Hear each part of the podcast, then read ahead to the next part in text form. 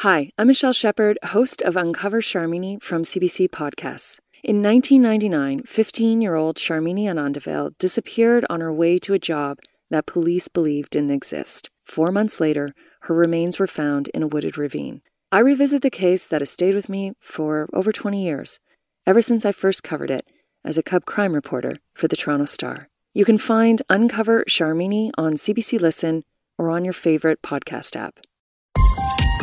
This is a CBC podcast. I'm Dr. Brian Goldman. Welcome to The Dose. Today, as more and more people get their second dose of COVID vaccine, we've got some paint by numbers practical advice.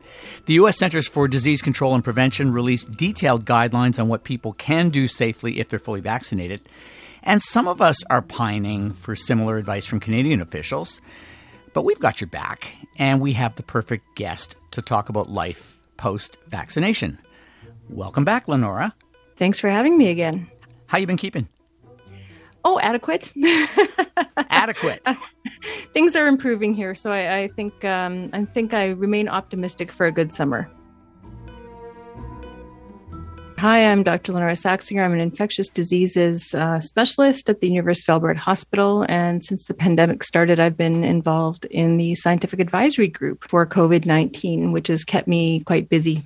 Uh, so, Dr. Lynora Saxinger, welcome back to the dose. Thank you for having me. The CBC gets lots of questions from people around what they can safely do after being fully vaccinated. And there's a lot of back and forth advice. So I'm going to ask you right off the top why are people confused about what they can and cannot do? Well, I think one of the big problems is that we've we've seen you know very little detailed guidance come forward from public health uh, jurisdictions across Canada. I think compared to some places, as you mentioned, the CDC, which has put forward at the time, it seemed really quite bold, um, but very clear guidelines for what you could do after vaccination. We haven't really seen the evolution of that information um, in Canada as much, and it's very, very high level, and it leaves people in a position of, I think, having to kind of build their own adventure a little bit, and it's creating a little bit of stress, I think. Adventure and stress. Um, interesting, interesting words. And we should make uh, clear uh, that um, uh, when we say fully vaccinated, we mean at least two weeks following your second dose. Am I right? Yeah, that's important because I mean that that's where we have probably the best data in terms of what we expect from how protected you are um, against you know various variants, and also how protected you are against hospitalization and and transmission to others. There, there is some data for people who are dose one vaccinated, but it's probably less certain. And so I, I really do think we should be getting people to focus pretty hard on getting the second dose as soon as they're uh, eligible to do so so there are CDC Centers for Disease Control guidelines. Before we get to those, what rules or guidelines actually do exist in Canada? You know, you're sifting through. You you know, you're talking to patients at, at, all times. You're you, you're. I, I, know you're aware of what the Public Health uh, Agency of Canada is talking about. So, what rules or guidelines actually do exist right now for fully vaccinated people in well, Canada? right now, I think there's a there's a bit of a gap because um, what we have is the provinces all have, uh, many of them have public health orders in place. And the public health orders, if they actually made them only apply to people who are vaccinated, you'd actually have to have really a process in place to officially um, assess someone's vaccination status. So have like a green card um, system like they did in Israel or, or vaccine passports like they have in other jurisdictions. And so unless that's in place, you can't really make the law apply only to some people because public health orders actually are in fact the law. And so the starting point is find out what is officially okay where you are but expect that that's going to be evolving fairly quickly because um, you know in the absence of that detailed information um, and a system to uh, actually have the rules only apply to fully vaccinated versus non-fully vaccinated people or however it would come across you would actually have to basically just bank on the proportion of people in the population who are vaccinated. And so once those thresholds start getting reached, then we'll also see, you know, probably more clear guidance coming out. And in between, we have this kind of limbo for people. So, uh, the Public Health Agency of Canada released a roadmap for the summer, and they said, and I'm, I'm, I'm quoting here, paraphrasing here, if 75% of those eligible for vaccines have one dose and 20% have a second dose, then restricting will, will be lifted based on numbers in your region. Does that still make a lot of sense? Uh, it's based on the modeling that they've done, and I, I would assume that they're going to be updating that because there are a couple of variables going on and differences between places. So, yes, I think that ultimately makes sense. It sets a fairly high bar, but now we're actually we're actually chugging along quite impressively across Canada to, towards meeting some of those thresholds. I, I think that it would be possible that people would look at that and say that it's quite unfair, especially if they were vaccinated fairly early on in the vaccine campaigns and are now well past their second dose. Um, that they they might feel like they should have you know kind of more leeway to uh, to regain some normalcy um, in their lives after this long period of of you know basically social deprivation, and I'm quite sympathetic to that as well. So uh, I'm I'm hoping that it'll be reassessed to be as prudently open as possible as soon as possible um, based on local data on transmission. Because of course you know if your transmission is very low the risk is going to be lower overall as well so let's break down what fully vaccinated people can and cannot do. So here's a really popular question that we get all the time Can fully vaccinated grandparents bubble with their kids and grandkids, even if the kids and grandkids aren't fully vaccinated? What's the risk there? Right. So again, you know, let, let, us say from this point forward, starting with your public health rules, but going forward, what's reasonable um, as those rules are changing. The grandparents who've been fully vaccinated with a second dose, there's really good effectiveness data um, now from the UK and Scotland, especially showing that even people who are older can have a very good effectiveness to the current vaccines in use, well over 80%, and that they're largely protected against severe disease. You know, so so the risk is much, much less once you're fully vaccinated.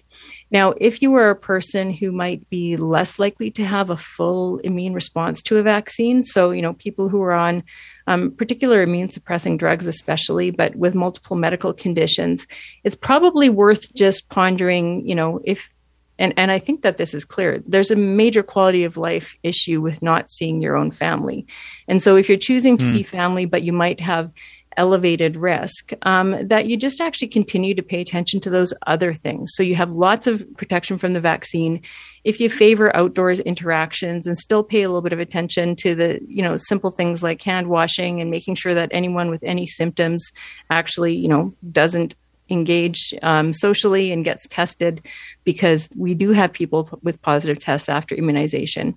Um, if those things are done, then I actually think it becomes reasonable. And um, if you're going to favor I guess, interactions with particular members of your family, you might actually go a little bit leaner on interactions with some other people just to keep your overall pool of contacts lower. Um, in addition to those, is where you are, because if you're in a community that's currently battling like a, a Delta variant wave or something, then I think more caution is needed. If you're in a place that's been very, very quiet and there's very low transmission, I think that you can feel a lot more confident. And assuming, and I'm going to assume here, assuming that, that it's okay to be for, for kids and grandkids to be in the presence of their grandparents for hours at a time, perhaps enjoying a dinner together, then it would be okay for sleepovers and it would be okay for hugs. Oh, hugs! Hugs are like, yeah, please hug. hugs are brief. Um, I'm so glad to hear to, that. Try not to directly apply nasal secretions to each other's faces if possible, but hugs are great. Kids are funny. Um, no snotty hugs. Yeah, exactly. Not not such naughty hugs. Um, so hugs are great. Um, extended times in shared airspace. If you're a medically at risk person, you might think about the ventilation. Um, and like I said, just favoring the simple things like you know favor outdoors, favor opening a window, um, but still have those quality times because you know life is short.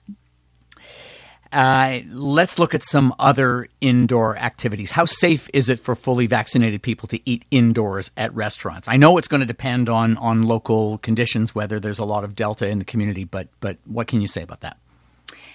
You know, this is an interesting one, and I think that we can look to some other jurisdictions because um, in places that have implemented kind of like a vaccine pass system, they have managed to, you know, continually drive community rates down even before they vaccinated youth and children. So, looking at Israel, because they had a rapid full vaccination kind of uptake, and um, then they basically said, if you you're fully vaccinated, you know, show show show your proof and go do all the things and that has been very successful. I think the wild card for us here is that, you know, if we're not actually implementing that kind of a system, which has its pros and cons, you don't really know that everyone in this space is fully vaccinated. And we know that it is possible, although the risk is reduced, of transmission as well um, in that setting, both to people who are vaccinated and from people who are vaccinated. That is like an odds game that's getting quite, quite low. It's just that we can't promise zero kind of people are starting to toe dip as the safety increases into these into these environments and that we'll see we'll see continued tracking of what happens. My my my guess is that we're not going to see much by way of outbreaks or transmission in that kind of a setting. I think people by and large are very careful. I also think that some people might take a while before they get back to that level of activity even as the restrictions lift and and of course, much of our conversation, our exchange right now is is from the standpoint of people who know they've been vaccinated, whether they are able to prove it or not. You know, through vaccine passports. We don't have vaccine passports or green cards at the present time. Fully vaccinated means that, generally speaking, that people and happily that uh, you know very happily that people won't die of COVID.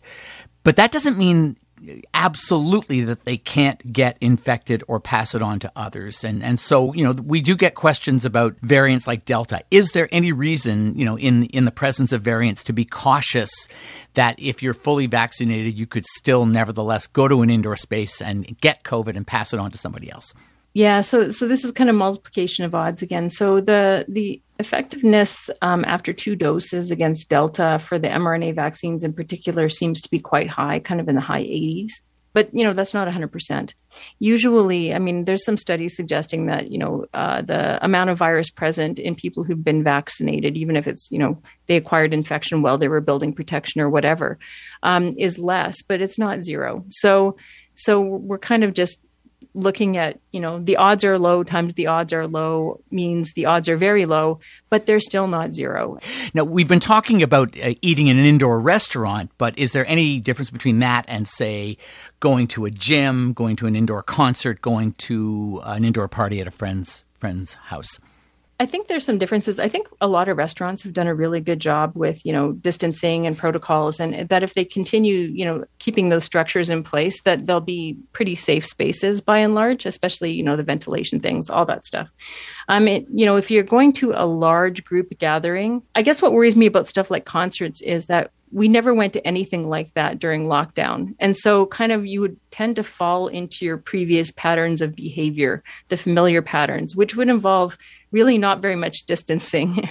and mm-hmm. um, and I, I think that those would be situations where increased vigilance would happen. And I would actually expect that kind of large group gathering might be one of the last things to come online. And I, am okay with that because I think what people are really missing is seeing friends and family in in you know a reasonable group for a reasonable amount of time without feeling so anxious. And with that coming into place um, over the summer, especially for outdoor gatherings, pretty much everywhere, I, I think that we can defer some of the large group stuff for a little while longer without really a big hit. So be vigilant if you go to anything outdoors to really kind of keep to the outdoors component and be still careful around the indoors component.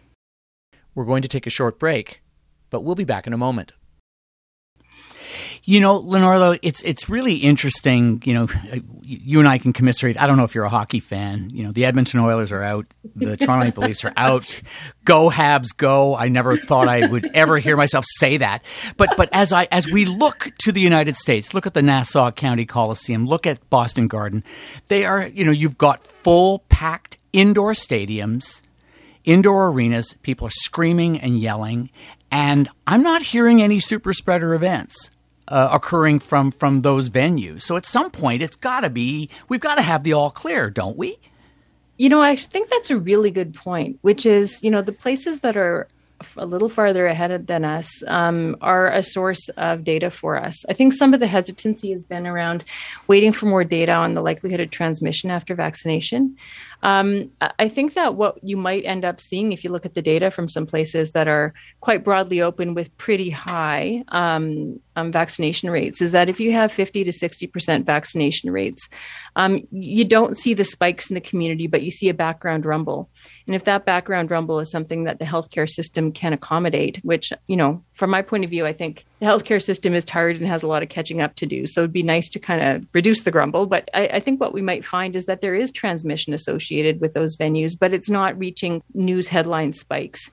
We know COVID transmission is much less outdoors. How does vaccination status affect your ability to interact with others outdoors? Well, I think the combination of being outdoors and being vaccinated should make you feel very comfortable. I think in the vast majority of settings, nothing makes you bulletproof, but that combination should prove very, very protective for people. And I think that you know you could you should be able to be quite relaxed in an outdoors gathering as long as you're not you know in a setting where people are kind of spitting in each other's faces a lot which would be maybe sporting or certain types of social drinky events we get lots of travel questions and i'm going to ask you how safe is it for fully vaccinated people to travel domestically in canada yeah, that's a really, really pertinent one because a lot of people have deferred their, you know, visits to family for so long now. And I think that this summer still looks pretty good for travel within Canada. But I think being cautious for another two to six weeks makes sense um, because we're really looking for what happens with Delta in combination with the vaccination rates. And that if we're seeing that Delta is still contained in areas that are, you know, mostly dose one vaccinated and catching up on dose two, that we're not seeing hotspots or flares, then I think it's pretty reasonable. But what worries me is the idea of people traveling from across a risk gradient, so from an area of high to low risk or low to high risk. Because if you're going from low to high risk, you might be bringing something home. If you're going from high to low risk, you might be bringing something with you. And we do want to limit introduction of variants because multiple introductions make it much harder to contain. So I, I think that, you know, mid to late summer travel starts looking a lot more reasonable. And of course, it will depend on what the current public health guidance is but just from a practical point of view. So that's domestic. What about international travel? I'm kind of thinking we should probably be a bit more vigilant when it comes to, to international travel. I would tend to agree with you. I think you know the whole question of inter- international travel really raises this issue of, of equity of vaccine distribution, which I think is yeah. huge. And it's the same concept of traveling across gradients of risk because we're going to be amongst the fortunate group who has a very fully vaccinated population. People are going to be looking for those holidays but a lot of the holiday destinations are places where they haven't had much vaccination. And because nothing makes you completely bulletproof, that means that you're traveling to a place that will increase your risk of an infection even though you've been vaccinated. I'm going to switch topics a little bit. Um, last month, the CDC said fully vaccinated people can go mask free indoors or out, outdoors without any social distancing, except where local laws require it. Of course, um, you know we don't want to counsel people to to disobey the law. So, should Canada follow suit? Yeah, I think that's an interesting one. Um, so I think the the CDC tactic to me really read as we are offering many carrots for vaccination. Here's some more carrots. Interesting. Um, whereas the kind of cautionary approach that we've seen, in, like uh, in most places across Canada, has been more along the lines of, you know, that the, there really was very little data on asymptomatic um, test positivity and transmission after vaccination at the time the CDC started making guidelines. And so it did read as being kind of bold. Like, I mean, like likely transmission is greatly reduced. Likely um, we don't expect many problems, but they kind of just boldly went forth and made some rules. Now, the evidence around asymptomatic transmission and asymptomatic positivity after vaccination is continuing to come in, and it's globally reassuring. Like everything has been on the same path as suggesting lower risk of transmission after vaccination. Um, you know, when we talk about fully vaccinated, we're talking about about two doses, and since we're talking about two doses, there's there's some pushback now on the 12 week wait for the second dose for dose two for those who had the AstraZeneca vaccine first. Uh, that the science doesn't support such a long interval, especially with Delta in the mix, and I just wanted to get your take on that. Yeah, that's a really practical one because the people who, you know, Team AstraZeneca really stepped up to the plate, and now they, I think, might be feeling a little bit like they're unfairly um, being disadvantaged at this point. You know, I, I, think that the evidence that we have of the switch strategy, where you get your second dose as an mRNA vaccine, is coming in right now. And so there was one publication from Germany um, and it was a series, and they saw really excellent boosting with uh, with Pfizer at eight weeks. And so I think that that would be recommendable, even though it's not a massive study. It really kind of fits with what we know of vaccinology. Um, and and I think that that would be enough to to maybe sway public health to say an eight week interval for your second dose of a of an mRNA vaccine is fine. And then the big study, which is the best quality one, again from the UK because they rock, um, is they did one and three month um, switch strategies, So, like all combinations of AstraZeneca Pfizer at one and three months. And so, the data from their one month switch, uh, we're expecting to become available like soon, like very soon. And that would also help because if we then have data saying that at one month you get an excellent antibody boost and at eight weeks you get an excellent antibody boost, I think that gives you a lot more ground to uh, to kind of be more flexible on the second dose. We just also want to make sure that people get uh, you know we have an expectation of what we think the immune response will be like with giving it earlier. Because with astrazeneca astrazeneca we do know that it's best boosted at three months um, based on current data. So uh, so i think there's just a bit of a data gap.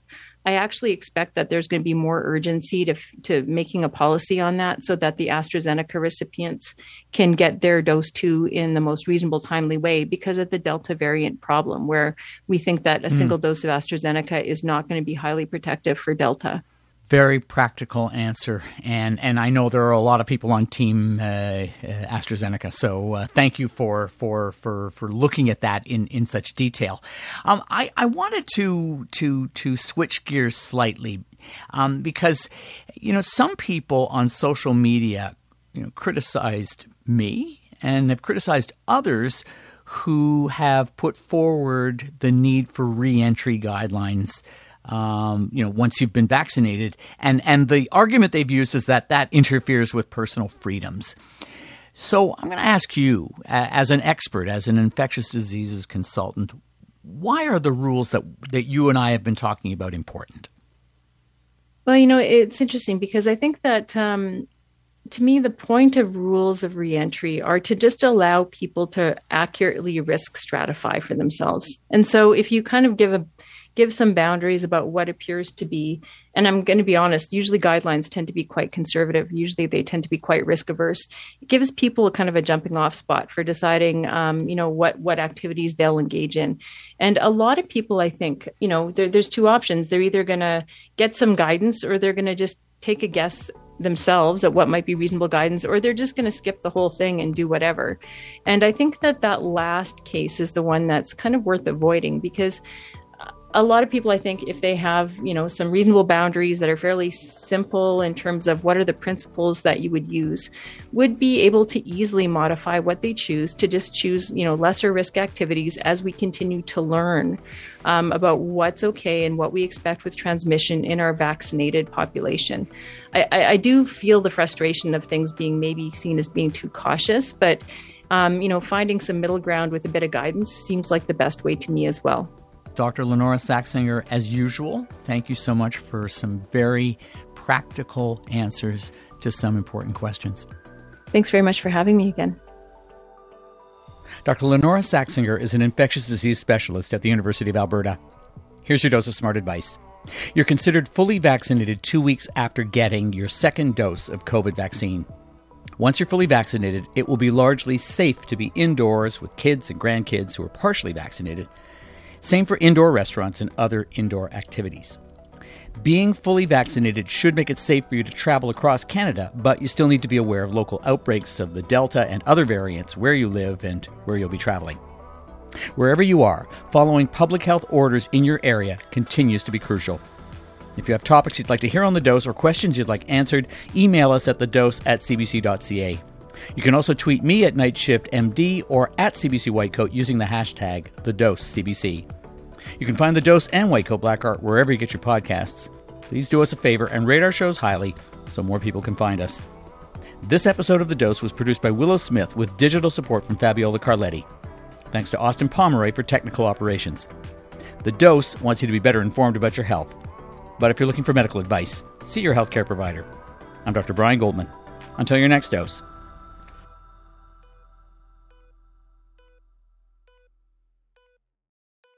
For more CBC podcasts, go to cbc.ca slash podcasts.